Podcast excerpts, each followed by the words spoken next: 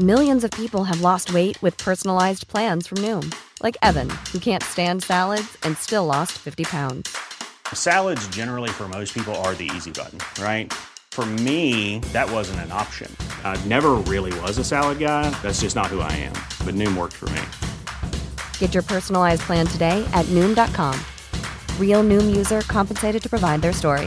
In four weeks, the typical Noom user can expect to lose one to two pounds per week. Individual results may vary. Ever catch yourself eating the same flavorless dinner three days in a row? Dreaming of something better? Well, HelloFresh is your guilt free dream come true, baby. It's me, Gigi Palmer. Let's wake up those taste buds with hot, juicy pecan crusted chicken or garlic butter shrimp scampi. Mm. Hello Fresh. Stop dreaming of all the delicious possibilities and dig in at HelloFresh.com. Let's get this dinner party started.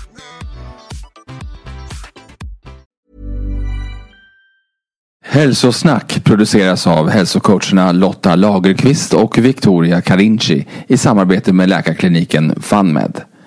FunMed arbetar med precisionshälsa och funktionsmedicin. Är du nyfiken på vad det här innebär? Besök gärna funmed.se. Lotta och Victoria bjuder in gäster från olika delar av Hälsosverige. Innehållet är avsett som inspiration och ska inte ses som medicinsk rådgivning. Varje individ står för de åsikter och fakta som de uttrycker i podden. Varmt välkommen att bli inspirerad till ett hälsosammare och härligare liv.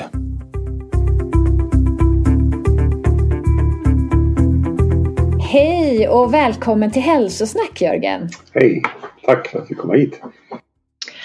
Jörgen, du är ju en av frontfigurerna inom det regenerativa lantbruket i Sverige och jag skulle verkligen kalla dig för en thought leader. Jag slog upp vad det skulle kunna tänkas vara på svenska och jag fick tankesmed som förslag, jag vet inte. Men i alla fall, så du är verkligen en, en tankesmed här nu då när det kommer till matproduktion, hur vi tar hand om våra landskap och oss människors roll i det här. Som ju du faktiskt ser skulle kunna ha potentialen att vara både en positiv och värdefull roll. Och det tycker jag känns så otroligt tröstande att höra för att jag kämpar faktiskt med det ibland själv, att liksom se det. Så det här ska bli så spännande och lärorikt och vi har så himla mycket som vi vill prata med dig om idag så att jag tänker vi bara sätter igång. Och det första jag vill be dig om det är att presentera dig själv för lyssnarna. Vem är du och vad gör du? Mm, Okej. Okay. Jag är en bonde. Om jag är, om jag är något så är det det jag är. Uppväxt i Västmanland i det vi kallar för en mellanbygd. Mellan Mälar, bördiga Mälarlandskapet och Bergslagens lite skog, skogigare slags jordar. Ehm, jag har bott i Jämtland, i Åredalen eller i Undersåker halva mitt liv. Senare halvan av livet. Men mitt ursprung är just från den sortens lantbruk som, var, som jag höll på med där i, i Västmanland som är, kan man kalla det för. Jämfört med Jämtland så är det liksom riktigt lantbruk. Och i Jämtland så är det inte är det andra, väldigt annorlunda förutsättningar för lantbruk. Så att jag har sett de två. Ehm, levt i de två världarna kan man säga. Ehm, jag har gått igenom då det, det vi kallar för konventionellt lantbruk. Det vanliga lantbruket med sina monokulturer och sina sin myckna, myckna teknik med mycket traktorkörning och kemikalier och allt som man gör. Eh, så har jag också följt och varit med i den där eh, resan som vi numera kallar för ekologiskt som var på 80-talet och allt vad det innebär så att jag har liksom varit i det eh, mycket. Och de sista 10-15 åren så är jag i det som vi nu kallar för regenerativt lantbruk som ju känns som har varit en omtumlande och ehm, ja, en fascinerande resa att komma in i det. Att eh, ta utmaningen där det handlar om att lära av, lära bort sånt som man trodde man visste och, och försöka ta till sig ett nytt sätt att och förstå vad, vad lantbruket är för någonting och vilka möjligheter det, det ger oss. Um, så det är väl den jag är. Annars bor jag här i Västjämtland eh, och um, ja. Men det är så spännande att du har både liksom det konventionella sättet, liksom du har erfarenhet av det konventionella sättet att bruka jorden och det här regenerativa. Men om vi ska börja med det konventionella sättet att bruka jorden. Hur tänker man då? Liksom, vad är det man lär sig då om jorden? Och... Jag, hade en, jag hade en växtodlingslärare när jag gick i lantbruksskola som jag gjorde lite senare i livet först när jag var lite 20, 20 plus. Jag var inte, gjorde inte det i gymnasietiden.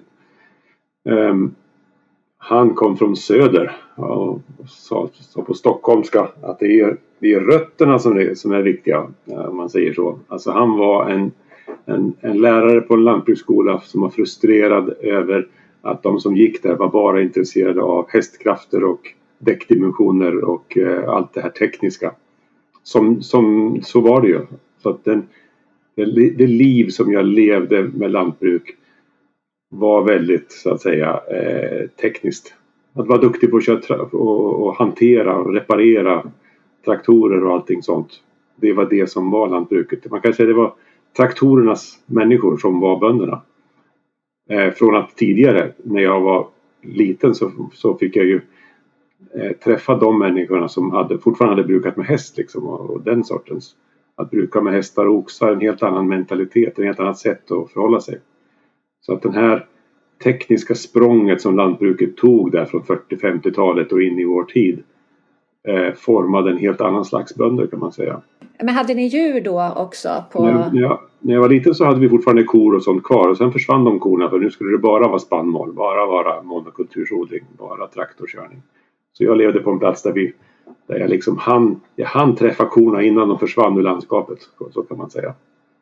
Um, och jag hann se Därför så kunde jag också se förändringen i jorden och allting sånt också. När djuren försvann från landskapet. Eh, men det, det är väldigt skillnad på, på sortens liv man har när man lever med djur och sortens liv man har när man lever med maskiner. Liksom.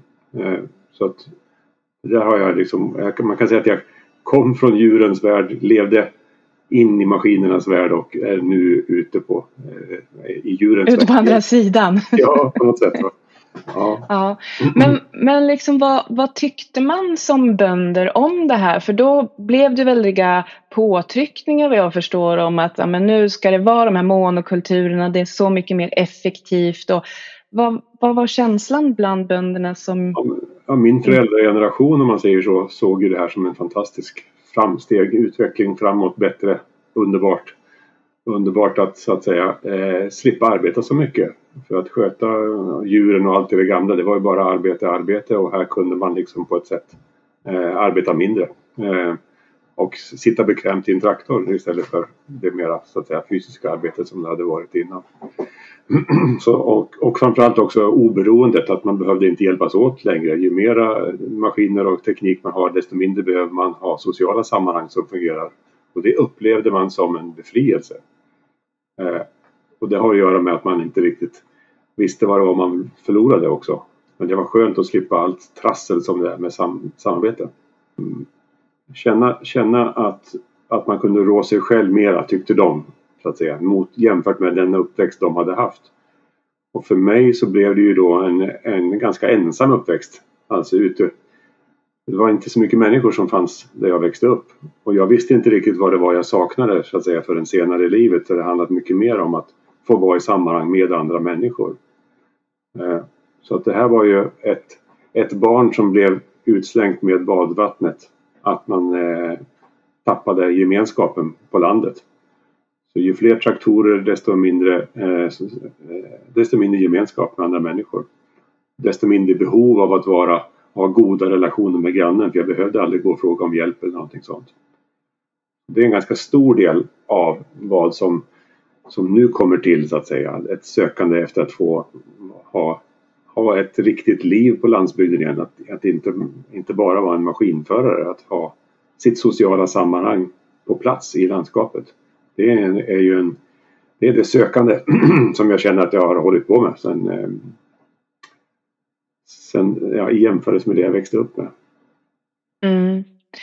Var det så att man funderade någonting kring så här att ja, men den här monokulturen, hur ska det gå för liksom jorden? Eller det här verkar ju inte vara i, riktigt i samklang med naturen. Eller var det bara så att glädjen över att slippa tunga arbetsuppgifter liksom tog överhanden och man bara var väldigt entusiastisk kring det? Eller fanns det farhågor så vitt du minns? Nej, det fanns ju några stycken eh, bittra de, så att säga, som tyckte att det var inget bra när traktorerna kom och, och sånt där.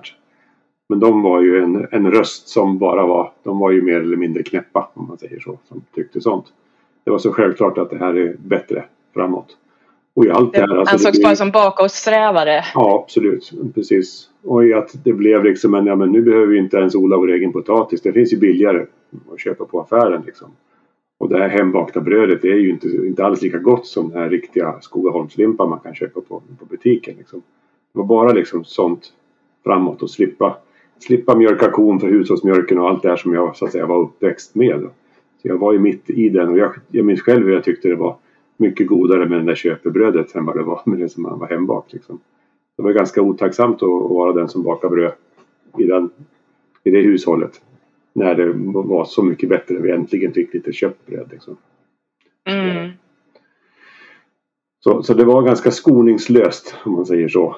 Skoningslöst och aningslöst. Eh, att det här är bara bättre, det som händer nu. Mm. Men berätta lite, du flyttade upp till eh, Åredalen och berätta lite om hur, hur ser ditt arbetsliv ut idag? Mm. Så så i och med att jag bytte från det här, eh, ska vi kalla det för monokulturens landskap som det var där i Västmanland och komma till fjälltrakten för det här är ju då eh, Undersåker där jag bor så är det ju så fjällnära det kan vara liksom. Alltså den sortens lantbruk som jag då var uppväxt med och duktig på fanns det inga, det finns det inga förutsättningar för här alls. Så att, eh, och hit flyttade jag för kärlekens skull och inte för att jag ville liksom utveckla mina kunskaper som bonde. Utan jag höll på med snickare, möbelsnickare och gjorde allt möjligt annat istället. Men det drog ju tillbaka till, till lantbruket och jag, jag eh, kom in i det som var, alltså det är mjölkproduktion, det är mjölkkor som är det sortens lantbruk som, som fanns här liksom. Och, och, det kunde jag ju en del också så att den vägen kom jag in i lantbruket här igen. Men jag fick också möjlighet att jobba åt, åt LRF, åt den här intresseorganisationen som miljöombudsman på 90-talet. och jag hade också, om man ska presentera mig själv mer eller förklara mer vem jag är, så att jag har alltid varit extremt intresserad av hållbarhetsfrågor och miljöfrågor och sån här naturnörd och tyckte om fåglar och allt möjligt sånt. Så jag var lite udda kanske bonde som jämfört med andra. Ehm, men eh, den här, det här intresset för eh, vad hållbar utveckling är det var, det var det som jag fick anledning eller möjlighet att utveckla när jag jobbade åt, åt eh, Lantbrukarnas riksförbund som LRF betyder. Då.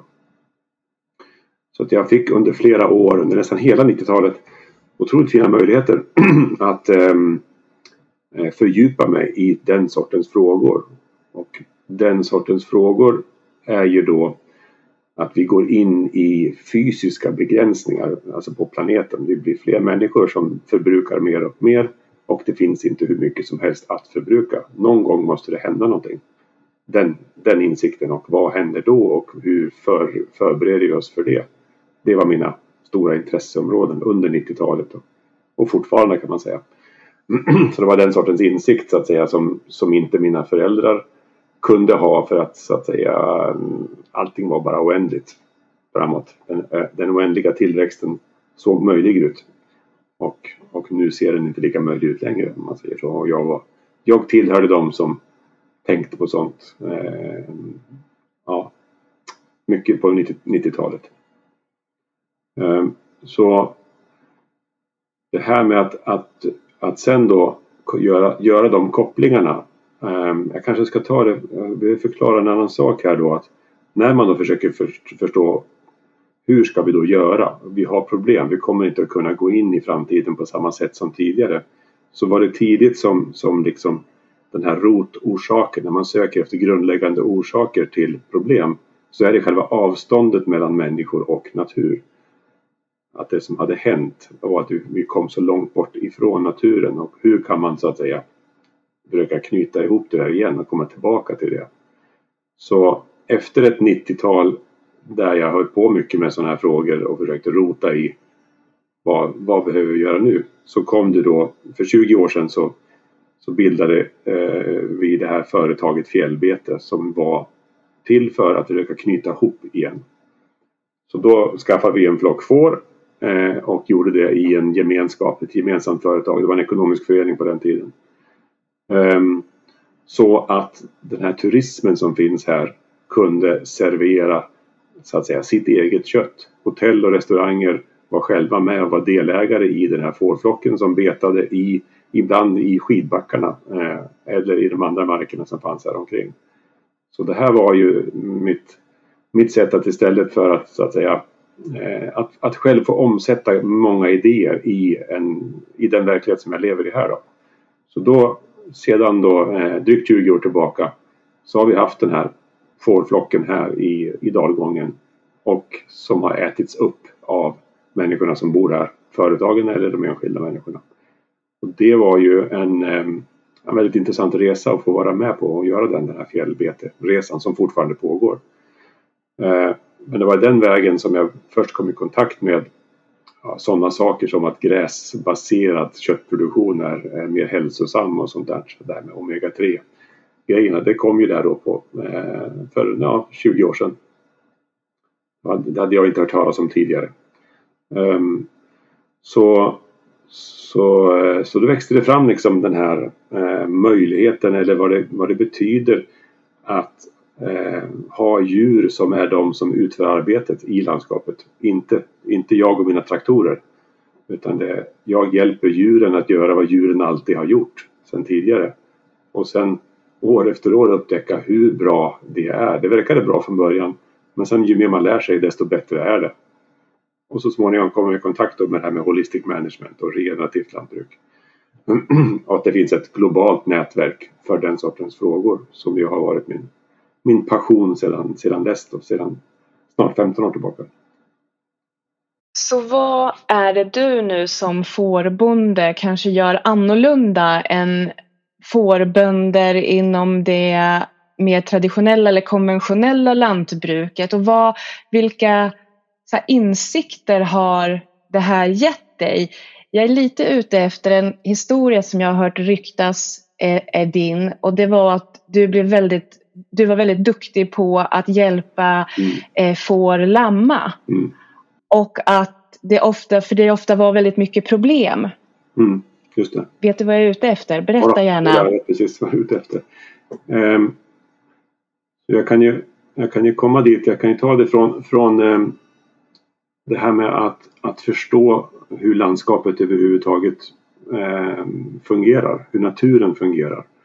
Just den där insikten om att att solen lyser och det växer och det gör det av sig självt. Man behöver inte vara där och köra traktor först för att det ska växa sen utan det växer ändå.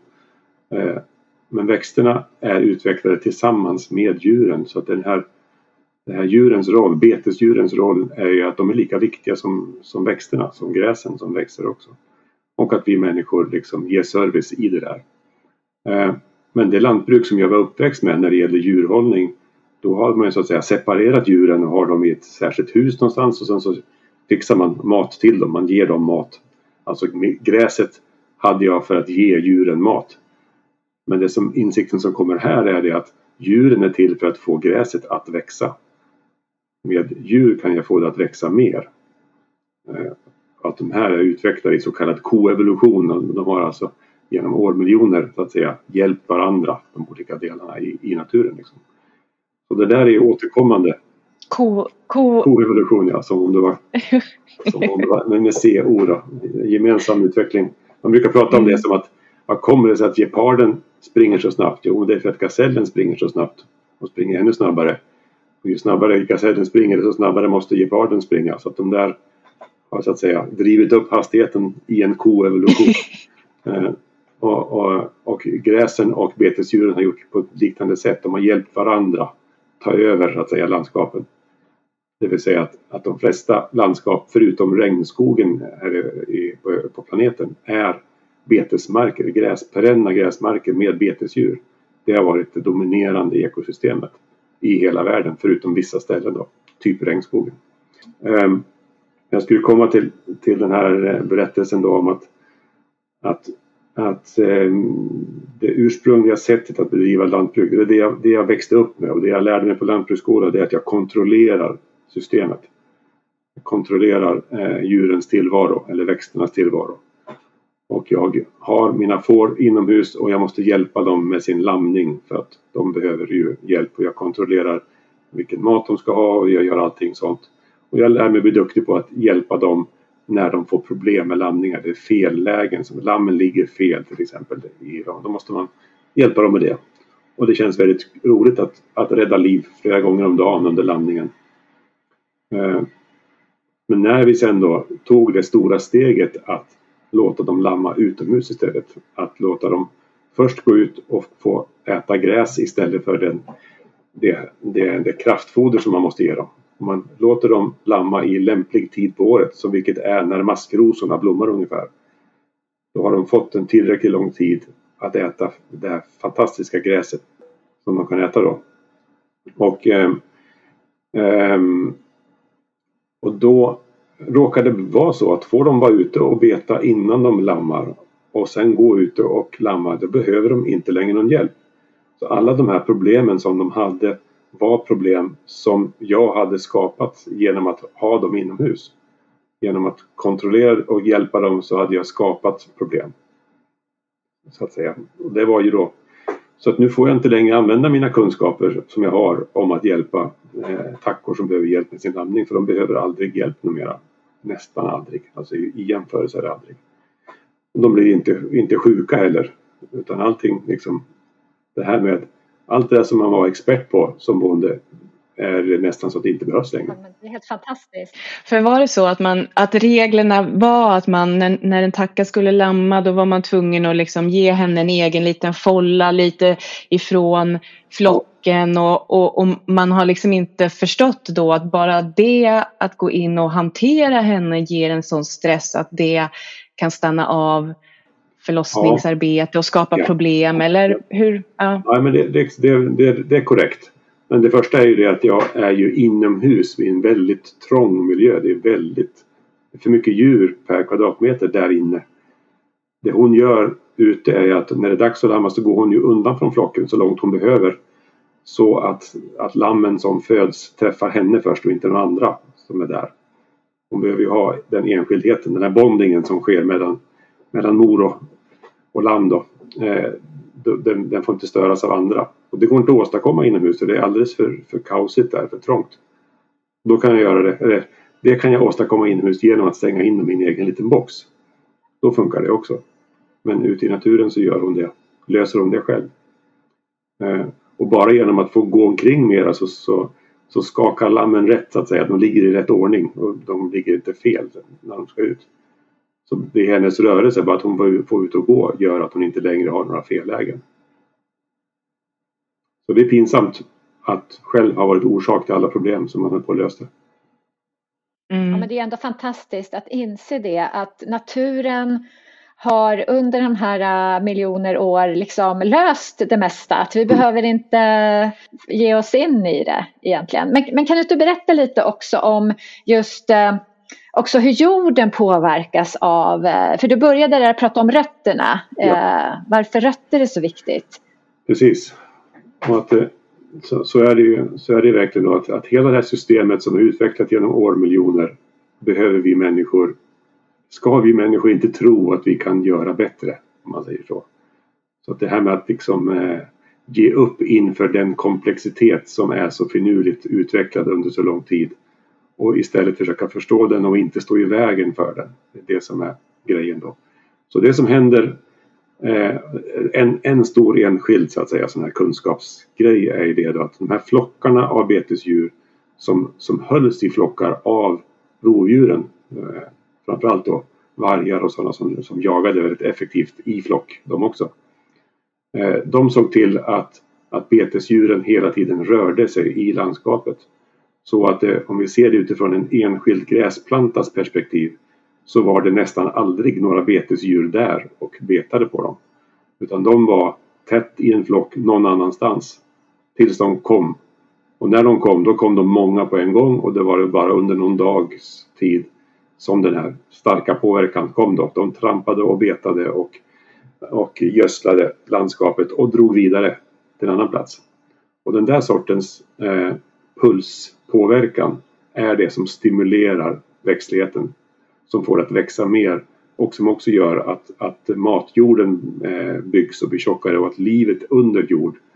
Man kan säga så att den här påverkan som betesdjuren gör genom att beta på det här sättet eh, i, i, korta, i korta intensiva pulser får eh, eh, vad heter det, hjälper solens energi att skina ända ner i underjorden genom att växterna hela tiden när, när de har sin fotosyntes lagrar socker ner i, i rötterna som, som de använder för att ha det här utbytet med allt, allt liv. Det mesta livet finns ju under jord. Det är bara en liten del som finns ovan jord. Eh, och betesdjuren är de som så att säga i samspel med livet under jorden eh, driver hela den här så att säga fantastiska, med grunden för det här ekosystemvitaliteten.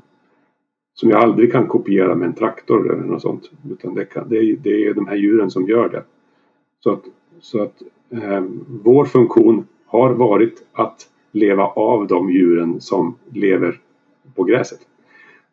så vi hör till de som lever på, på betesdjuren. Liksom. Det har vi, så har vi utvecklats och det har vi ingen anledning att sluta med att göra det. Då. Så livets längtan efter sig självt brukar man kunna säga då. Att helt enkelt det som funkar bäst eh, är det som blir kvar. Och det här enorma samspelet mellan alla dessa varelser eh, eh favoriserar hela tiden så att säga systemet som helhet.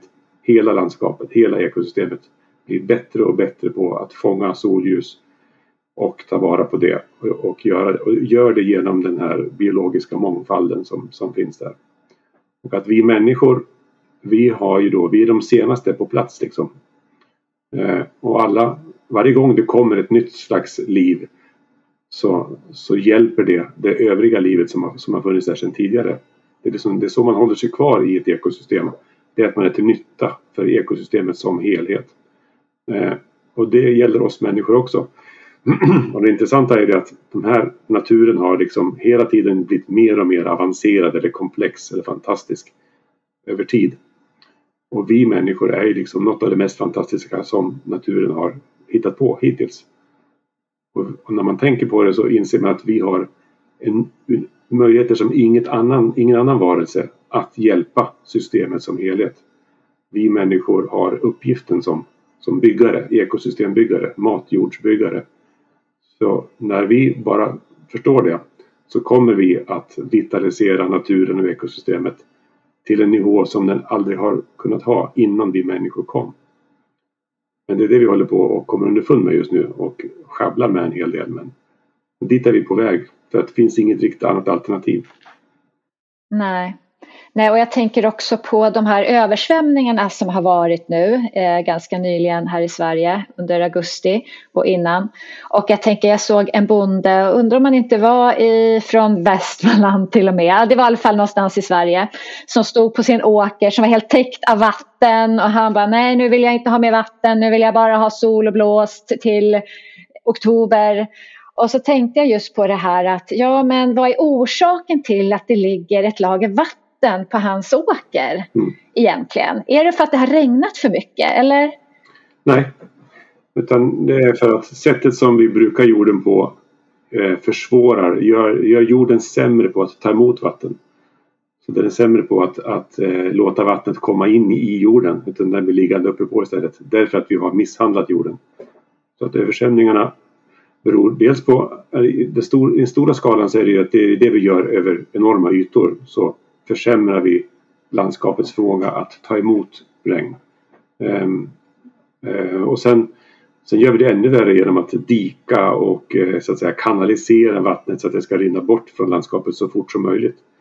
Vilket gör att någonstans nedström så blir det alldeles för mycket vatten. Så att de här översvämningarna som vi har sett i, nere i Europa och så vidare, de beror ju i hög grad på att vi har så att säga eh, sett till att vattnet rör sig för hastigt. Regnet som kommer har för bråttom ner till havet igen. Eh, Medan naturens eget sätt är att hela tiden försöka sakta ner vattnet. Att behålla det och låta det så att säga så långsamt som möjligt eh, ta sig nerför och ut till havet. En av de mest coola eh, idéerna som naturen gör det här på det är ju våra bävrar till exempel. Som liksom innan vi störde våra ekosystem så hade vi enorma mängder bäver som såg till att väldigt mycket mer vatten så att säga stannade kvar väldigt mycket längre i landskapet. Det är en sån här rolig, rolig aspekt. Men, men som regenerativ bonde så, så, är, så, ser, så inser vi att uppgiften är att försöka bromsa ner vattnet istället för, ska, istället för att skynda på det.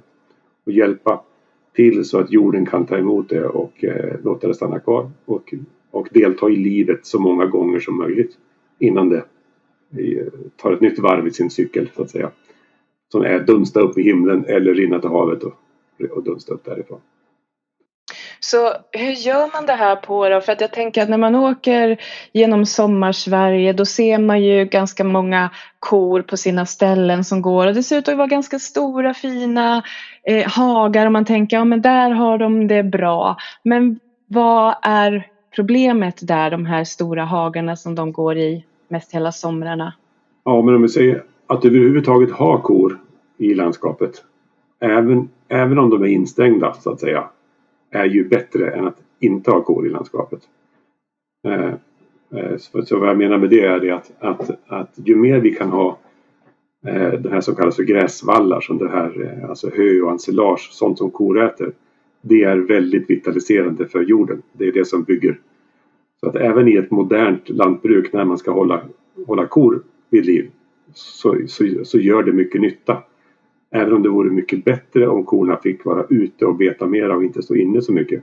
Och dessutom beta ute på ett sätt där de hjälper växtligheten. För det vanliga är att vi ser i våra hagar med hästar och kor och vad det är. Så ser vi att de går där alldeles för länge i samma hage under sommaren. Så när vi, när vi gör så då är det ju eh, då, då plågar våra betesdjur växtligheten. Alltså kor och andra betesdjur är väldigt kraftfulla i sin påverkan. Så om de till exempel får vara kvar för länge på samma plats då, då skadar de den dramatiskt, den platsen. Eller om vi är i en torr del av världen så blir det öken om man gör så.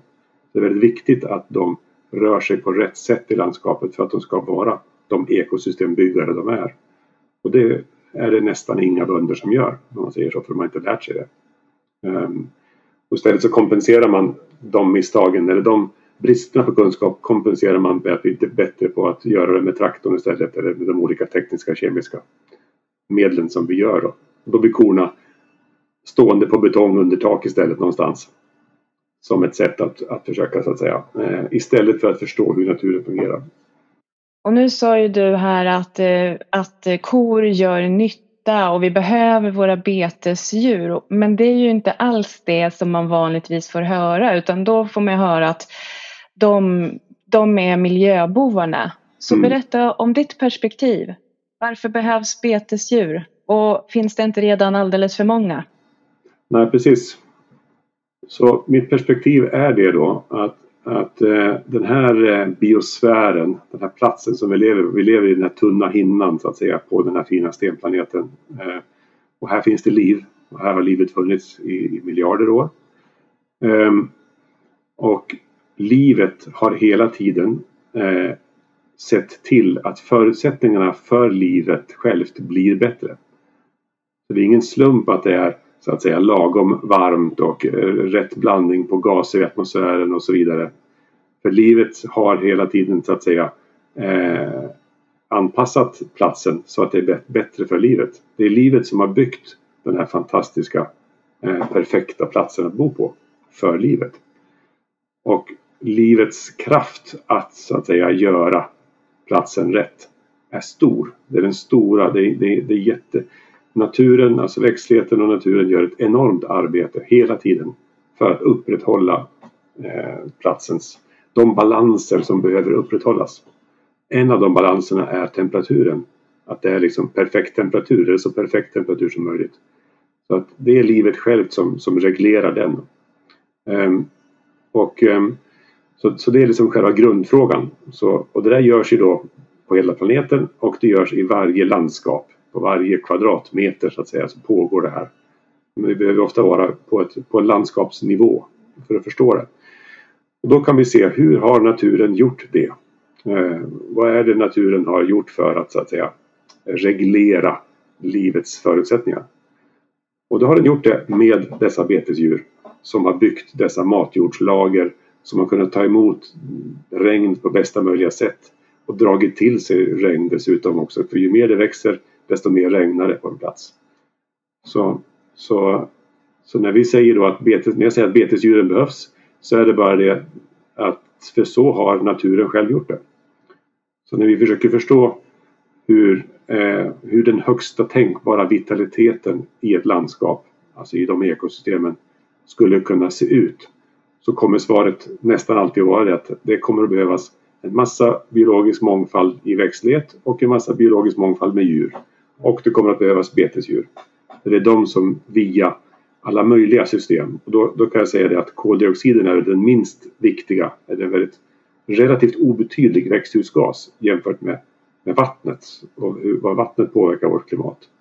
Så att, att se till att det växer, att se till att det finns ett fungerande matjordslager är det som reglerar temperaturen allra mest. Eh, sen är det så att livet är så ivrigt på att få finnas så att det, det suger upp så att säga all tillgänglig koldioxid i atmosfären och bygger liv av det. Så livet håller på med det tills det är så lite koldioxid i atmosfären att det inte längre växer lika bra. Så koldioxid är ju som en, som en eh, man använder det för att få det att växa, växa i växthus till exempel. Så på grund av att det är mycket koldioxid så växer det redan nu mycket mera. Eh, betydligt mera på det sättet. Så naturen håller redan på att reglera sig självt om man säger så. Så, så de här idéerna om att kor skulle vara, eller vara dåliga för klimatet det är ju någonting som man hoppas att någon skulle få åka i fängelse för att ha påstått om man säger så. Alltså det är så pass ovetenskapligt att det är ganska hårresande om man säger så. Det är, det är en otroligt eh, eh, ja, oseriös det är ingen riktig vetenskap om man säger så. Riktig, riktig vetenskap skulle aldrig komma till den slutsatsen. Ja, men jag tycker också det är så, så för svårt att förstå med tanke på att innan vi människor blev så här många mm. och innan vi skapade monokulturer över de här grässlätterna. För att det är ju i mm. princip alla grässlätter är borta för där odlar vi, vad är det, vete, majs, eh, ja. soja. Ja. Mm. Och eh, där gick ju då i, på, i Nordamerika så var det stora buffeljordar, här i mm. Europa var det vicenter och myxoxar och det är liksom de här stora djuren fanns ju i eh, miljontals över hela jorden. Så att, att tanken att det, det är de Ja, Nej, precis. Att vi har, vi har eh, inte, vet du, det fattas djur. Det var så mycket mera djur förut. Så då när det här skötte sig så att säga självt utan mänsklig påverkan så var det med enorma mängder djur, betydligt fler. Så de kor vi har idag är inte alls lika många som den mängden djur som var tidigare.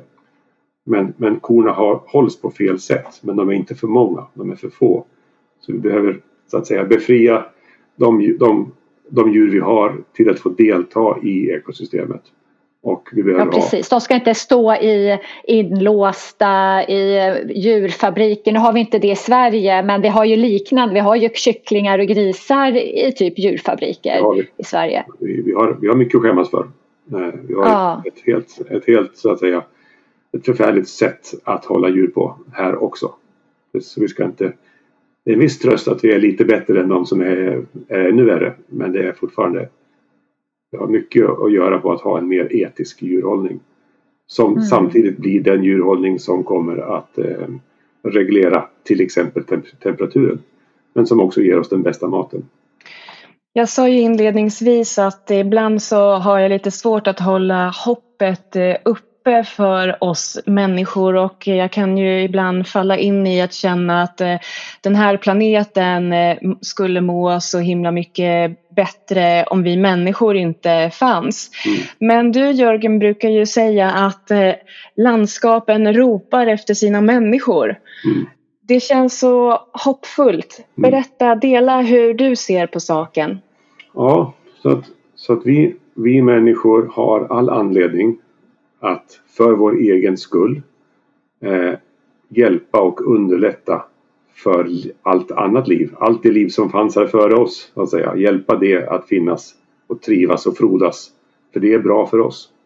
Så är det inte, inte på grund av att vi skulle göra det för att vi det, bara skulle vara så snälla mot alla andra, vilket ju i och för sig är ett gott skäl. Men, men för vår egen överlevnads och så att säga välfärds och hälsas skull så är det det vi behöver göra.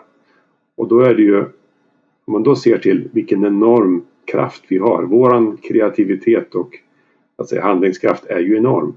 När den används till att hjälpa ekosystemen så, så är det ju fantastiskt att föreställa sig vad det kan bli. Vi kan hjälpa till så att det blir jord på de platser där det annars inte kan bli jord. Vi kan, vi kan, det, vad vi enkelt kan göra, alltså en stor andel av de öknar vi har idag är ju någonting som vi själva har skapat. Så de kan vi ju se till att de så att säga, blir gröna igen, för det var vi som såg till att de blev öken. Sen kan vi dessutom göra en stor del av de öknar som finns gröna som inte skulle kunna bli det utan oss människor. En, en, betydande del. Kanske inte all öken kan bli grön men, men det mesta av de här torra delarna på världen kan bli frodiga och eh, gröna med vår hjälp. Det skulle göra en enorm skillnad på, på så att säga ja, klimatet inte minst men, men av alla skäl. Um, så, så eh, landskapen eller, eller biosfären behöver oss människor för att kunna bli så vital som den skulle kunna bli med vår hjälp. There's never been a faster or easier way to start your weight loss journey than with PlushCare. PlushCare accepts most insurance plans and gives you online access to board-certified physicians who can prescribe FDA-approved weight loss medications like Wigovi and Zepbound for those who qualify. Take charge of your health and speak with a board certified physician about a weight loss plan that's right for you. Get started today at plushcare.com slash weight loss. That's plushcare.com slash weight loss. Plushcare.com slash weight loss. Burrow's furniture is built for the way you live. From ensuring easy assembly and disassembly to honoring highly requested new colors for their award winning seating, they always have their customers in mind. Their modular seating is made out of durable materials to last and grow with you. And with Burrow, you always get fast, free shipping. Get up to 60% off during Burrow's Memorial Day sale at burrow.com slash ACAST. That's burrow.com slash ACAST. burrow.com slash ACAST. Alltså, den... Men kommer maten räcka till oss alla då? Ja, visst gör den Om det. Om man tänker så här. Ja, ja det finns ju det är ju en annan myt att det skulle vara ont om mat så att säga till oss människor. Då. Eh, det, så att den här frågan om kan, kan planeten föda alla dessa människor, 10 miljarder eller vad vi nu kommer att bli, var, vi någonstans, var någonstans vi planar ut. Det, det världen inte kan föda så är det ju vår livsmedelsindustri. Den kan vi inte föda som den fungerar. Men människor är inte svåra att föda. Det går åt väldigt lite yta för att vi ska få så att säga det vi behöver. Eh, så att eh, när man liksom när man, när man tänker på det, hur mycket eh, mat vi kan få från små, våra små odlingsytor. Alltså bara odla mat på våra gräsmattor räcker enormt långt. Vi behöver inte, vi behöver inte så mycket mer än det. Alltså nu pratar jag om att odla potatis och, och kål och morötter och sådana här näringsrika eh, grönsaker och rotfrukter. Kan göras på försvinnande små arealer. Och sen allt det andra, de stora arealerna som vi då vitaliserar och ser till att där finns det träd och djur och gräs och allting sånt där det finns så det finns kött och det finns mjölk och det finns ägg och det finns nötter och bär och, och en, en, mängd mat som finns i det som vi nu kallar för natur, va? Ett, ett, ett produktivt ekosystem. Eller det kallas för agroforestry och det kallas för olika saker. Vi kan så att säga forma den här naturen så att den blir otroligt vacker och vital och dessutom ger oss eh, det vi behöver förutom de där eh, kålrötterna, potatisen som vi kan odla hemma i täppan. Liksom. Är... Men blir det inte väldigt jobbigt då? då? Blir det inte så mycket jobb som dina föräldrar kände att nej, ska vi behöva, alla ska ut på fälten nu och slita ja, men, och... Ja men precis. Alltså när, med traktorns hjälp så räcker det att en på hundra jobbar med att och fixa den här marken, fixa maten liksom. Så om vi skulle gå från en på hundra till tio på hundra istället så är det alltså tio gånger fler som var ute i landskapet. Men jag tycker vi kan ju gärna gå, gå längre än, än så liksom. Vi kunde göra så att de flesta fick vara med och bidra till sin egen försörjning. För att det finns ju jättemycket att göra ute, ute i landskapet. Ehm, men att jobba som någon slags, eh, vad heter det, det är ju när vi frågar, när människor frågar sig vilket slags liv man vill ha så brukar det innefatta att man vill gärna vill vara en del av, av naturen, vara i landskapet. Att plocka bär och svamp är ju ingen plåga precis liksom. Eh, måste inte vara någonting hemskt, som det ju ofta var för mina föräldrar på det viset. Det var jobbigt. Men, men när vi gör det här tillsammans och som en, som en del i att vara en, eh, en hälsosam eller vet du, en, en välfungerande människa så är det ofta så att vi mår väldigt bra av att, att säga, få delta i naturen och känna att här har vi vår plats. Så här funkar det när vi lever av naturen, med naturen. Så det är någonting som jag tror... Ja, och du berättar ju också om med fåren där att ju mm. mindre du lägger dig i desto ja. bättre mår de också. Så ja. att det blir ju... Ja, precis. Så att hitta en balans där man gör betydligt mindre.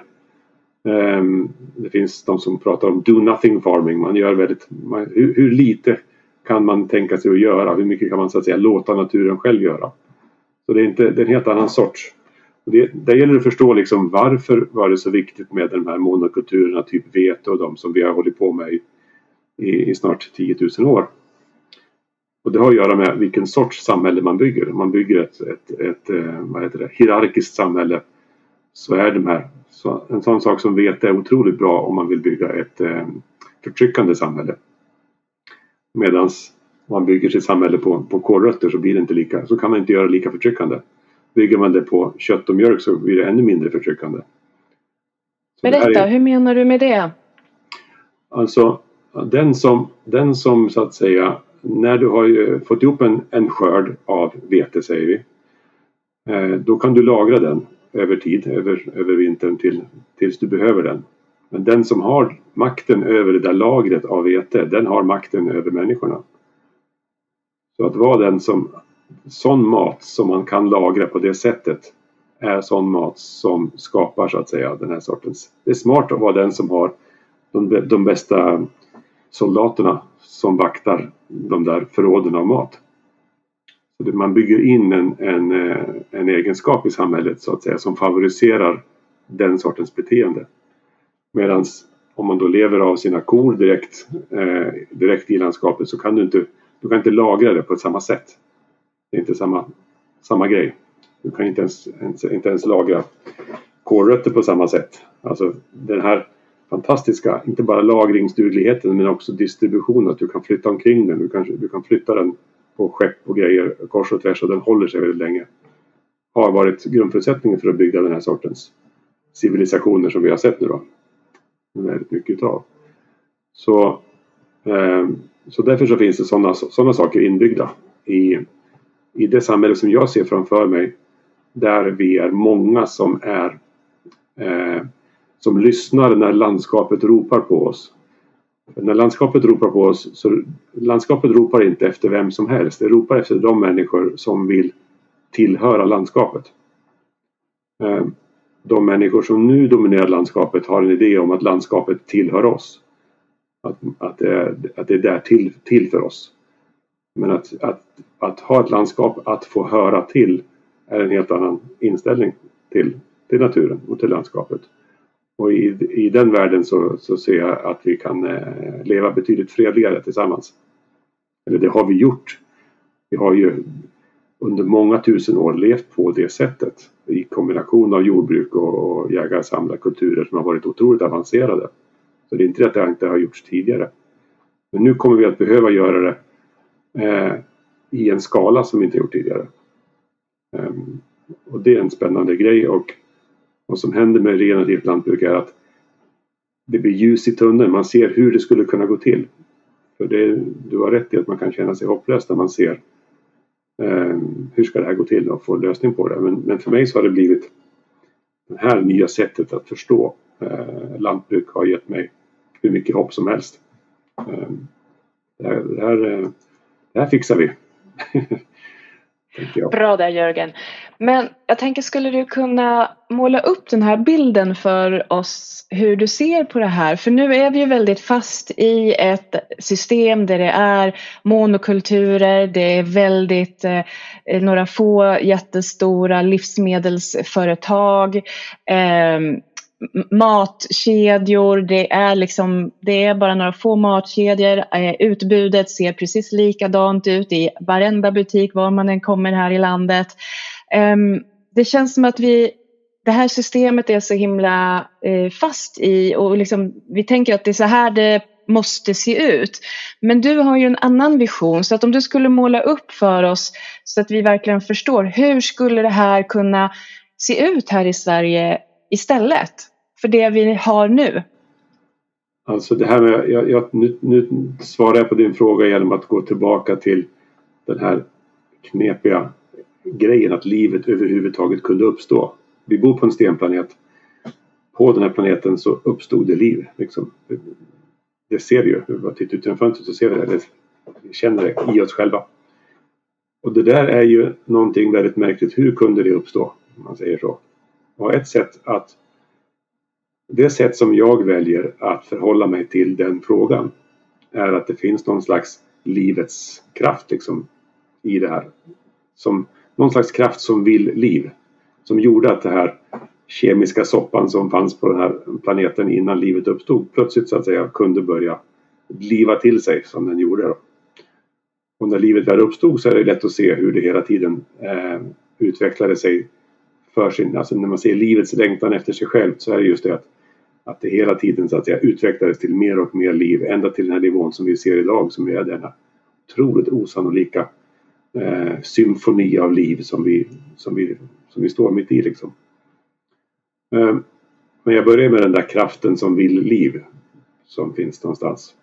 Och, och mycket i den här världen har ju sina motsatsförhållanden, ljus och mörker och, och sådana saker. Så, så om det finns någon slags kraft som, som vill liv så, så, finns det också någon, kanske någon kraft som inte vill liv om man säger så.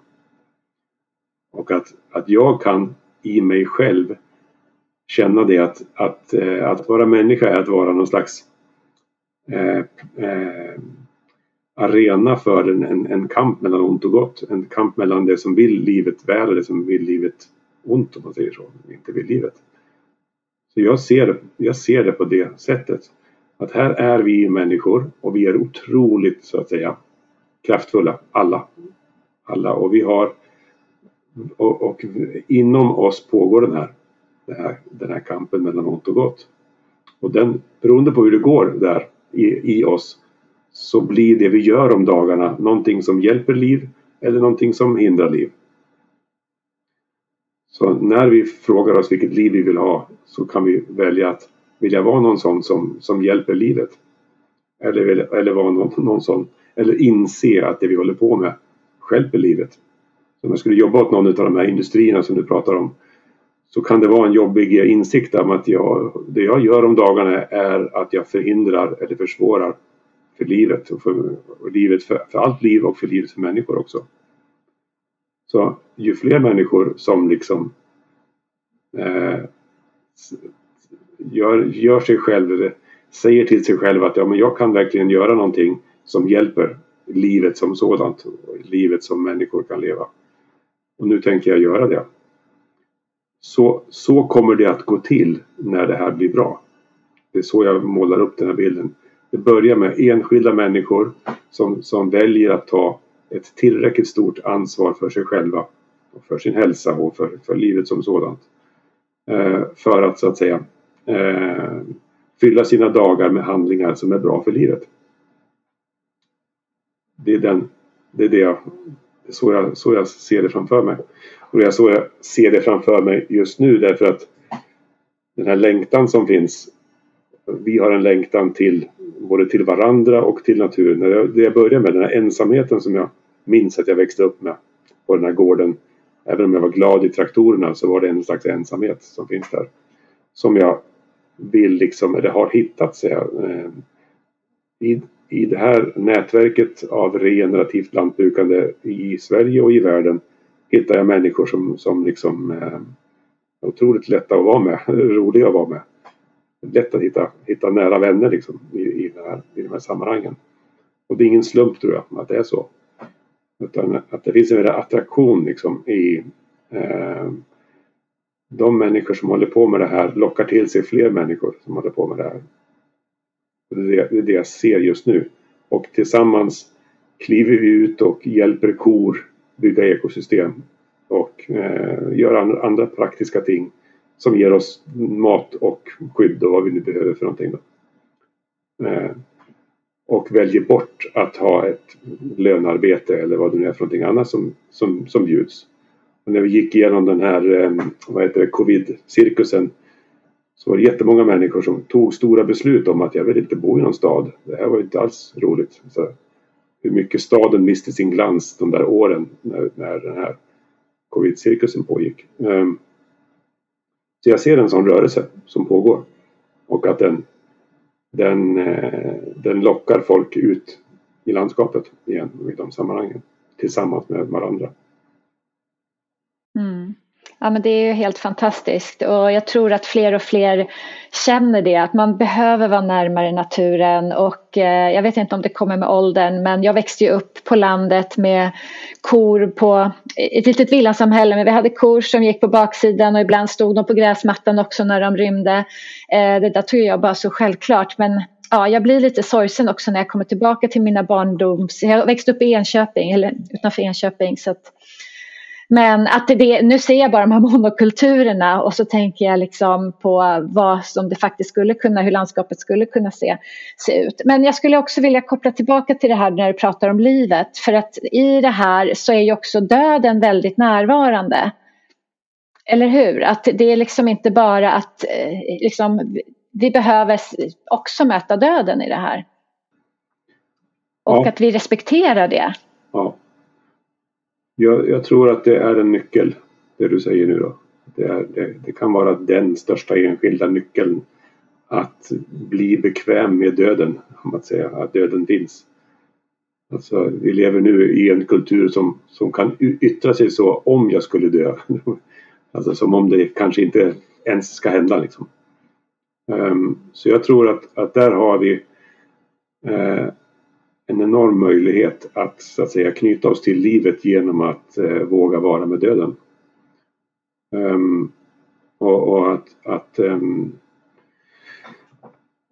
det, det, det, ja, det blev väl också, det drevs väl också till något av sin mest absurda eh, nivå i covid-cirkusen när man då låter människor dö i, i ensamhet, i en, i en ovärdighet som man inte kunde tro skulle kunna finnas liksom. Um, mm när det i själva verket är så att varje gång en människa ska dö så är det till något tillfälle att så att säga förstå vad livet handlar om. Och, och, och inte, alltså inte bara av, av respekt för den människa som nu, ska, som nu ska dö, att vi ska vara där liksom och göra det här. Vara, finnas där för varandra eller för den som ska dö. Utan också vilken enorm nytta det ger till de som inte skulle dö den gången att, att så att säga komma närmare in på döden. Att, att institu institutionalisera och, och liksom ta bort döden från oss är ju gör det svårt för oss att, att förstå vad livet handlar om. Så kan man säga. Mm. Ja, för alla varelser vill ju leva. Både människor, djur och växter. Ja, precis. Och alla ska dö också. Mm. Och varje gång vi äter så är det ett antal som behöver dö. Um, och att vi då Eh, är tillräckligt nära. Om vi går in på det här med att slakta, döda och slakta sitt eget djur. Alltså vi brukar säga så att ät, ät ingen du inte känner. Eh, alltså att ha den sortens relation till, till att vara med och ha lärt känna någon som man sen är med och dödar och sedan äter. Det är en möjlighet för människor att få grepp på vilka vi är och vad det överhuvudtaget handlar om att, att finnas här på planeten. Liksom. Så det är en av de saker som jag eh, vill vara med och bidra till är att det här begreppet hemslakt. Alltså, det skulle liksom vara så. Det, det, är väldigt, det är väldigt tragiskt varje gång vi äter någon som vi inte var med när den dog. Det skulle vi försöka vara. Vi skulle vara allt.. så att, jag skulle vilja se det som en slags hälsorörelse att, att äh, äh, ja, be om att få vara med. Se till att få vara med när det livet ska tas. För det gör sån skillnad och jag gör ju det här mycket med barn och sådär. Det är så effektfullt. Alltså det är så, så självklart och naturligt att slakta Men Berätta, tar du med barn, barn på slakten? Ja, ja visst. Så det, gör, det har vi gjort här i byn liksom. Eh, Så det, ja, det, man gör då är att man, man eh, det är skolklasser och sådär. Så då går man till skolklassen dagen innan och visar det, utrustningen, den som vi bedövar med och kniven och hur det funkar liksom. och berättar om det och vad de kommer att vara med om så att säga nästa dag eller när vi genomför den här slakten. Så när de är och så pratar om olika saker, bland sakerna som finns så är det ju det här med att de kan ju välja om de vill att titta på djurets ögon i ögonblicket då vi tar bort medvetandet, då vi bedövar dem. Och hur, hur man då, hur alla kan se, man ser det i exakt ögonblicket att nu är det ingen där längre. Nu är det djuret var där och djuret är inte längre där. Alltså medvetenhet. Alltså, så att då ställa sådana frågor till dem att försöka se om det är någonting som händer med det där ögat eller med ögonen i det där ögonblicket när det blir medvetslöst. Men ingen kan ju säga att någonting, det finns ingenting så att säga att pupillen ändras eller någonting sånt. Men det är ändå så extremt tydligt att alla vet det, alla känner det att nu, nu, nu, är, nu är hon inte där längre. Liksom. Sådana saker, att få göra det med, med barnen. Det gör också att jag brukar prata om den här hundceremonin som är en sån här nordamerikanska heter det, ursprungsbefolkningars metod för att lära sina, sina nya människor. man måste ju ofta lära, de pojkarna måste ju ha hjälp för att kunna bli vuxna och det har man vetat om i alla kulturer. Kvinnorna blir vuxna av sig självt. Men inte, så inte pojkar. Um, och en av de där sakerna man går igenom så är den här hundceremonin där man då tillbringar eh, vad heter det, man får ansvar för en hundvalp under en sex månaders tid som man tar hand om den då och delar, delar allt, mat och sovplats och, och sin tid om dagarna. Fram tills den tidpunkt då hunden har växt upp och det är dags att hunden ska dödas för att äta hundar har man ju gjort i alla kulturer också. De är ju, hundar är väldigt multipurpose. Men, men grejen som här är då att, att den här, det här barnet, den här tolvåringen eh, tittar in i ögonen på den här hunden när livet släcks. Det handlar inte, det handlar inte om att man ska, ska kunna döda den här hunden. Det, det, kan de hjälpa till med de som finns runt omkring. Men att man är väldigt med och att hela byn är med. Hela att säga, gruppen finns där för det är otroligt smärtsamt att, att döda någon som man har haft som man har, alltså en hund och en, en, en 12 kommer så nära varandra som man överhuvudtaget kan tänka sig. Liksom. Så det är fruktansvärt smärtsamt. Men, men syftet med den här hundceremonin är att man ska veta om det att inget liv som man, man kommer att ta senare i livet är värt mindre respekt än den där hunden som man var med om när man var liten. Liksom. Så att ta någons liv är inte vad som helst. Det ska man ha liksom klart för sig. Det ska man förstå.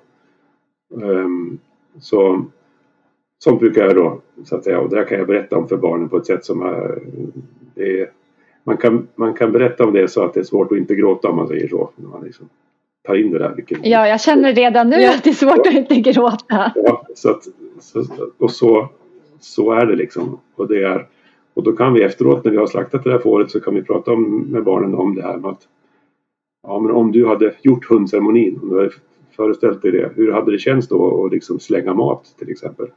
Eh, slänger man mat om man har gjort hundceremonin? Liksom? Förmodligen Nej. inte. Så sådana saker tycker jag att alla, alla borde få vara med om, om man säger så. Alltså jag känner att när du pratar om det här och berättar så det bara bubblar så otroligt mycket känslor i mig och jag känner att, ja som sagt, jag vill också bara gråta. Direkt med hur du berättade om den här hundceremonin här så kände jag att jag mycket väl hade kunnat börja gråta. Och att det är ju som att det, det här fick mig verkligen att känna att vi verkligen är så bortkopplade från liv och död, från naturen, från dess självklarhet. För att jag går till butiken och köper min mat. Den är inplastad, den är väldigt avidentifierad. Den betyder inte så mycket för mig. Jag kan kasta mat, nu pratar jag inte bara om mig själv. Mm. Men att så, matsvinn och och vi har ju helt tappat den här enormt djupa kopplingen till liv och död och maten vi äter som du pratar om.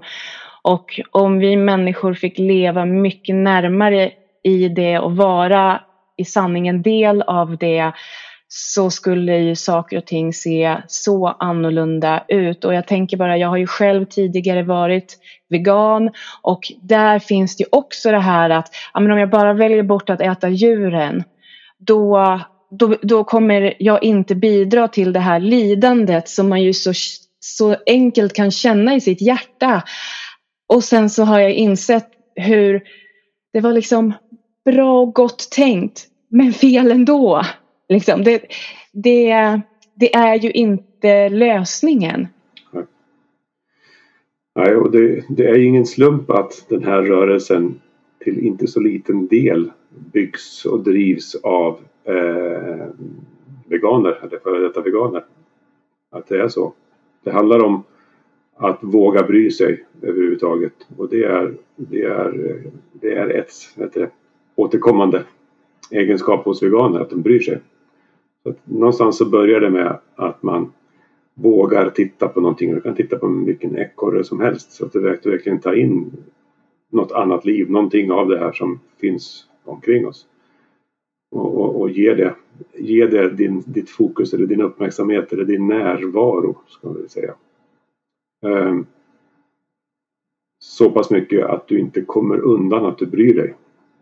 Alltså det går inte längre att inte bry sig om det här eh, livet.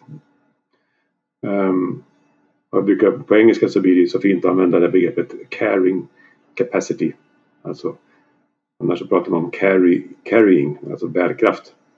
Men, men det som är viktigt är ju våran carrying capacity, våran bry sig om förmåga. Eh, det är där det börjar. Det är den som gör att du inte längre alltså det finns ingen väg tillbaka från det. Du kan inte så att säga sluta bry dig. Eh, med mindre än någon slags lobotomi eller någonting sånt. Utan har du en gång klivit in där så, så är du på resan liksom. Och, eh, och det är ju, så för mig så är det ju, sätter mycket hopp till, till veganerna. För de bryr sig. Och i och med att de bryr sig så tar de reda på mer. Och i och med att de tar reda på mer så, så brukar de börja äta kött också.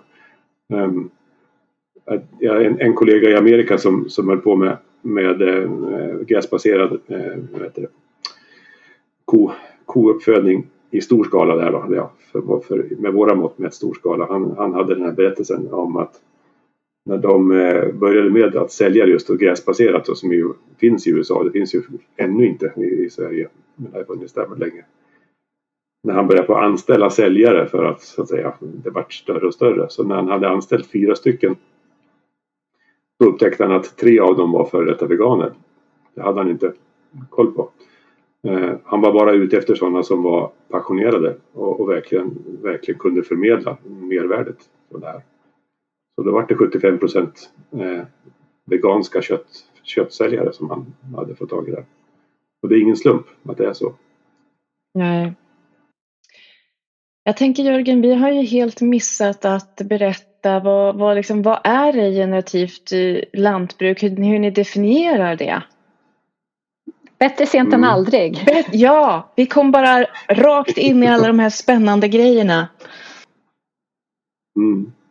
Ja, den definition som vi efter mycket samtal, eh, det är det som är så roligt med det här också, att det handlar så mycket om att, om att vända och vrida på saker som vi gör här nu lite grann. Alltså människor som pratas vid är någonting väldigt kraftfullt. Det är ett, ett sätt att verkligen så att säga, komma någon vart. Det är så vi har kommit så långt vi har kommit om man säger så. Eh, och då har vi kommit fram till en definition som, som lyder som följer. Att regenerativt lantbruk det är att, att möjliggöra den högsta tänkbara vitaliteten i ekosystemen eller landskapen genom att tillfredsställa mänskliga behov. Det vill säga det faktum att vi människor har behov. Här kan vi ju skilja på vad som är behov och vad som är begär eller någonting sånt. Alltså det vi människor faktiskt, faktiskt behöver för att må bra. När vi tillfredsställer de behoven eh, då gör vi ekosystemen mer vitala, vackrare, mer så att säga fulla, fulla av liv. Det ligger liksom i eh, efter, och i det här så ligger ju då en, ett, den eh, jag skulle vilja kalla det för en observation att vi människor är goda. Vi, liksom, jag har inte hittat någon som är ond på riktigt om man säger så. Vi är mest är vi goda. I grund och botten är vi goda liksom. Och vi vill, vi vill få eh, vi vill få uppskattning av varandra. Det är väl det som vi är mest narkomaner på att få liksom. Eh, och det kan vi få genom att hjälpa varandra, hjälpa, älska och förlåta varandra. Eh, och det gör vi genom att eh, hjälpa till att få mat och hjälpa till att få vad det, vad det nu är vi, mer vi behöver. Så, att, så för mig så är det så att det faktum att vi människor har behov är själva drivkraften till att vi nu kommer att, att vitalisera våra ekosystem. Göra livets väv ännu mer eh, full av liv. Mm. Så det är en definition på vad regenerativt lantbruk är för någonting. Um, och i övrigt så är det ju alltid som du vet svaret är det beror på när man ska svara hur man ska göra saker. Det finns inga, inga exakta regler på hur det här ska göras utan det får var och en var och en får använda sin förmåga att urskilja vad som verkar vara bra för livet eller gott då ifrån det som är dåligt för livet eller ont. Var och en måste ha sin egen eh, gå till sig själv och försöka skilja ut det ena från det andra. Och då, då kommer eh, den här otroliga så att säga symfonin av liv som har funnits de här vet du, årmiljarderna på den här planeten att nå nya nivåer tack vare att vi människor är här. Mm. Jag, jag tänker på det här med de vitala landskapen som du pratar om nu Jörgen och eh, vi får ju ofta höra att eh, vi, kan, vi måste sluta äta kött Eh, för miljöns skull och så. Och jag har hört dig få frågan om hur mycket kött kan vi äta? Och du svarade att det går att äta så mycket kött som ett vitalt landskap kan ge oss. Och jag tänker att det är en sån ett sånt otroligt bra svar. Och jag tänker också nu när du berättade om det här vad regenerativt lantbruk är att det är väldigt mycket handlar om att se det lokalt, se vad vi kan göra just här. Att det kanske inte handlar om att, vi, att det är en mänsklig rättighet att äta bananer och mango här i Sverige året om. Att, att det mycket mer handlar om den här att gå tillbaka till kopplingen till naturen och att det är naturens förutsättningar som måste få spela roll. Ja, precis. Väl, väl exakt så. Um, så och när man då säger så att, att, att eh, det vi håller på med är att möjliggöra den här, den här den sortens vitalitet som vi bara kan föreställa oss. För det är egentligen det som är gränsen. Vilken vitalitet vi, kan vi så att säga fantisera fram eh, i ett landskap där vi själva ingår. I ett landskap som vi själva tillhör och som vi skyddar och som vi hjälper att uttrycka sig så som det vill uttrycka sig. Detta landskap. Vi, vi vi kan inte säkert veta hur det ska vara men vi kan lyssna in det så mycket som möjligt så att vi kan så att säga eh, hjälpa till när landskapet finner sin högsta vitalitet. Eh, och, den, och när den finner det genom att ge oss människor mat dessutom. Så att vi människor är så friska och starka och så att säga, väl mår så bra som möjligt så att vi ännu mer kan hjälpa landskapet att bli ännu vitalare. Så det är inte, vi är ju en del i den där högsta tänkbara vitaliteten med oss själva. Liksom. Så, så då får man se vad det blir för mat i så fall. Eh, och det blir säkert lite kött. Mm. Det blir säkert väldigt stor variation av mat där. Som jag ju tror också att vi mår väldigt bra av att äta. Mm. Jag tror att om, om alla förstod att när de går in i en vanlig livsmedelsaffär att uh, hur stor andel som består av uh, majs, vete och uh, ris och soja, alltså de fyra mm. grödorna, liksom. Det, då skulle det nog hissna. Ja, och, och när man då skulle så att säga, för att gå tillbaka till den här frågan om, om de här falska, falska vetenskapliga påståendena om klimatfrågor och sånt där som, som som är så dominerande i, i, i det offentliga rummet. De där landskapen som har producerat den där, detta vete och detta majs och denna eh, soja. Vad är den högsta tänkbara vitaliteten där? Hur vitalt skulle det landskapet kunnat vara? Eh, och var befinner det sig idag i förhållande till det? Alltså hur, hur eh, långt ner på skalan av vitalitet tvingas det vara för att vi ska få fram den där, den där eh, vetemajsen och sojan. Liksom. Och den där skillnaden mellan den vitalitet som den har idag som ju är att den inte ens, det får inte ens vara grönt utan den körs ju med en, en traktor och till att den är så att säga naken jord och det är alla möjliga plågerier som pågår av den där som också så att säga förhindrar fotosyntes och allting sånt där. Um, så att skillnaden mellan den så att säga vitalitet eller den, den, den grad som det tillåts leva någonting där nu och vad det skulle kunna leva där om vi istället hade fokus på högsta tänkbara vitalitet. Den mellanskillnaden det är ju vad som så att säga det kostar att äta den där maten som finns på, på, på ICA. Det är, det är den som man då skulle, om man skulle ha vilken klimateffekt hade den här maten? Ja, den har den klimateffekt som vi nu tvingar ner så att säga, det här ekosystemet i en låg nivå av vitalitet. Och dess effekter på, på klimat vatten och allt, allt annat. Det är så att säga kostnaden, eh, det är belastningen, det är den, det är den miljömärkningen den skulle ha. Mm. Då skulle det vara riktiga dödskalle, dödskallemärken på, på eh, det, dessa processade, långt processade produkter från de här eh, råvarorna som du mm. nämner. Då. Stärkelse, socker, olja, vegetabilisk olja. Både en miljödödskalle och en hälsodödskalle skulle jag vilja sätta på dem. Ja, ja verkligen. Typ ja, fem dödskallar. Ja. det är liksom, eh, så, så, skulle det, så skulle man, om man hade så att säga tillämpat vetenskapens grundläggande regler så hade man landat i den, i den slutsatsen. I dödskallemärkningen. Men det var ju inte syftet. Ja, men det var inte syftet så att säga. Men här, istället så finns ju en den dödskallemärkning som finns är den här, eh, vad heter det, nyckelhålsmärket. Eh, det ser ut som en dödskalle. Så att, men det har helt andra syften än, än hälsa för varken ekosystem eller mm. människor. Och det är väl det man får förstå också att det är otroligt mycket pengar som liksom, de har otroliga marginaler på det här, på att förädla de här fyra grödorna. Ja. Men det här monstret som det är då, monstret vi har skapat som, som ger, som så att säga, gör om landskap till pengar det blir aldrig, den blir aldrig mätt så att säga, den, den får aldrig nog. Så den, den bara härjar på, så att vi, det, och den härjar på tills, tills den dödar oss eller tills vi tar tag i den och, och tyglar den. Mm. Vi ska börja avrunda Jörgen. Jag tänker om man har lyssnat på det här nu och det här liksom klingar an i en. Kan du ge några konkreta tips till lyssnarna där ute? Vad kan man göra rent konkret för att bidra? Mm. Det är en jättebra fråga. Man kan ju förstås eh, se på sina, sitt sätt att köpa mat och leva överhuvudtaget. Alltså den stora saken man kan göra det är att ta det här beslutet. Hur, mycket, hur ansvarig vill jag vara för mitt liv? Och vilket slags liv är det jag verkligen, verkligen vill leva? Vad betyder det då?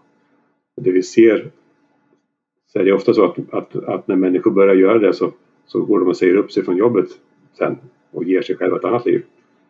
Det, det, det, ser jag ju gång på gång omkring mig i det här sammanhanget. Men var och en måste ju svara för sin del vad det är man kan göra.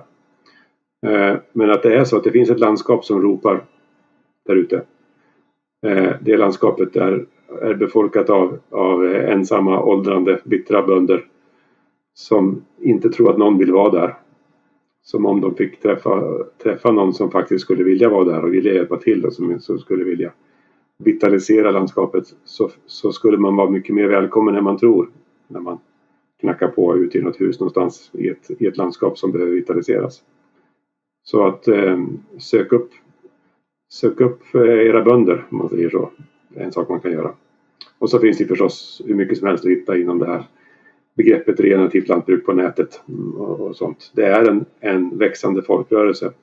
Och det är också en spännande sak att, att den här folkrörelsen som är regenerativt lantbrukande håller på nu och hittar den här eh, omställningsrörelsen. Då, de människor som vill ställa om så att säga till ett mer resilient samhälle. Det här det håller på att bli någon form av eh, möte och samgående mellan de här rörelserna då. Och den här rörelsen som håller på med naturens rätt. Alltså att vi behöver titta på de juridiska former vi har eh, för hur vi är med vårt landskap. Så det är flera sådana här eh, eh, rörelser på gång mot någonting nytt som är otroligt spännande. Så det är bara ut och kliva in i det någonstans. Mm. Ja, tusen tack Jörgen. Det har varit jättespännande att prata med dig om det här och det känns som att vi skulle kunna prata väldigt mycket ännu mer om det och lära oss ännu mer. Eh, men jag tänker att vi ska avrunda vårt samtal här idag. Eh, men vi har ju två frågor kvar, två frågor som vi ställer till alla våra gäster i slutet av hälsosnack.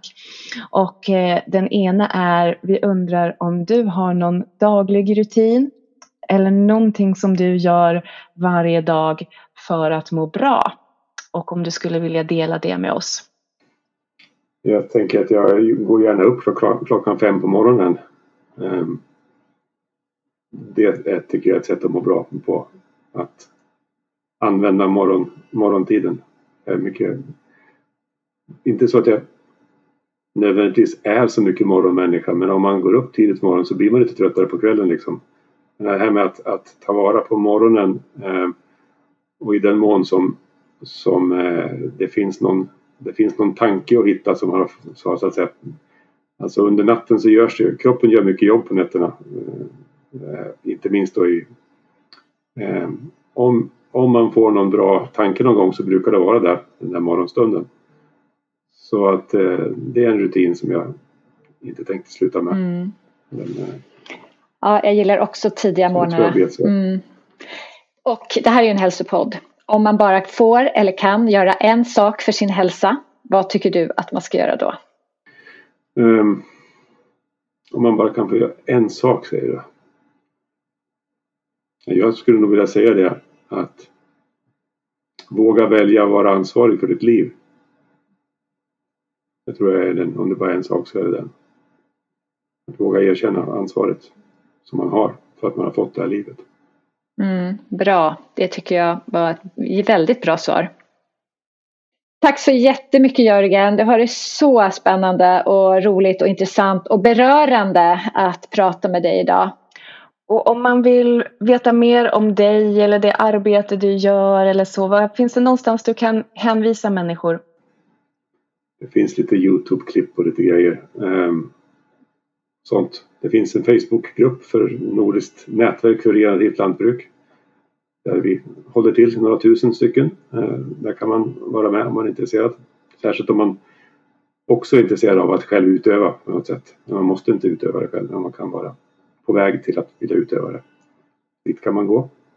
Um,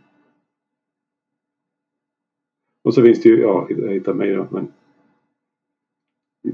det finns ju alltså, fina grejer att leta upp. Savory Institute är det som är med. Det finns ju att hitta på hemsidan. Death in the Garden skulle jag vilja ge en, ett tips om. Uh, den är fantastiska människor som, som jag som jag, vet, som jag tycker är bland de som har ja, tänkt och gjort mest kring det här. Jake, Mar eh, Jake Marquis och Maren Morgan. Eh, de har en fantastisk projekt där man kan hitta mycket och där, där de också är här i Sverige. Och finns med där. Mm. Jag vet att på Youtube så finns det en jättefin film om, eh, om ditt företag Fjällbete. Eller hur? Ja, just det. Ja, just det. det finns den, eh, det finns en film där som de har gjort, Jake och Maren. Eh, den heter A Landscape for Everybody. Mm. Den finns där i Savorys arkiv där också. Man hittar den direkt om man söker på A Landscape for Everybody. Everybody i två ord. Mm. Och sen är du ju också lärare på en regenerativ utbildning, eller hur? Ja. Ja, vi har dragit igång det fjärde året just nu. Otroligt roligt med alla dessa ivriga människor som tycker om att gå in på varandra och eh, ta reda på vad de, hur de vill använda det här ansvaret vi har när vi lever ett liv. Och hur det kan uttryckas i landskapet. Så det är jätte, jättekul. Jag gick ju år tre och är ju nu väldigt avundsjuk på mm. de som börjar här år fyra mm. och har allt det här spännande och härliga framför sig. Ja, men jag går ju bara och väntar på när du ska mm. köpa den där gården, Victoria. Får se. Det här ligger och liksom marineras i bakhuvudet. Ring Ni vet, en boll som har, en boll som har kommit i rullning liksom. Den går inte att, att stoppa. Nej. Ingen, ingen, väg tillbaka från insikt heter det. Mm. Eller hur? Ja, tusen tack för idag Jörgen. Ja, tack till er. Tack så mycket för att ni släppte in mig i det här rummet.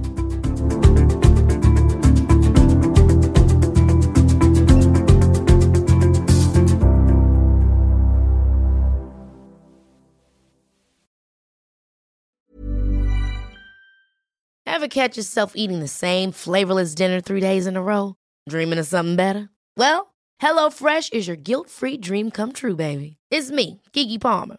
Let's wake up those taste buds with hot, juicy pecan crusted chicken or garlic butter shrimp scampi. Mm.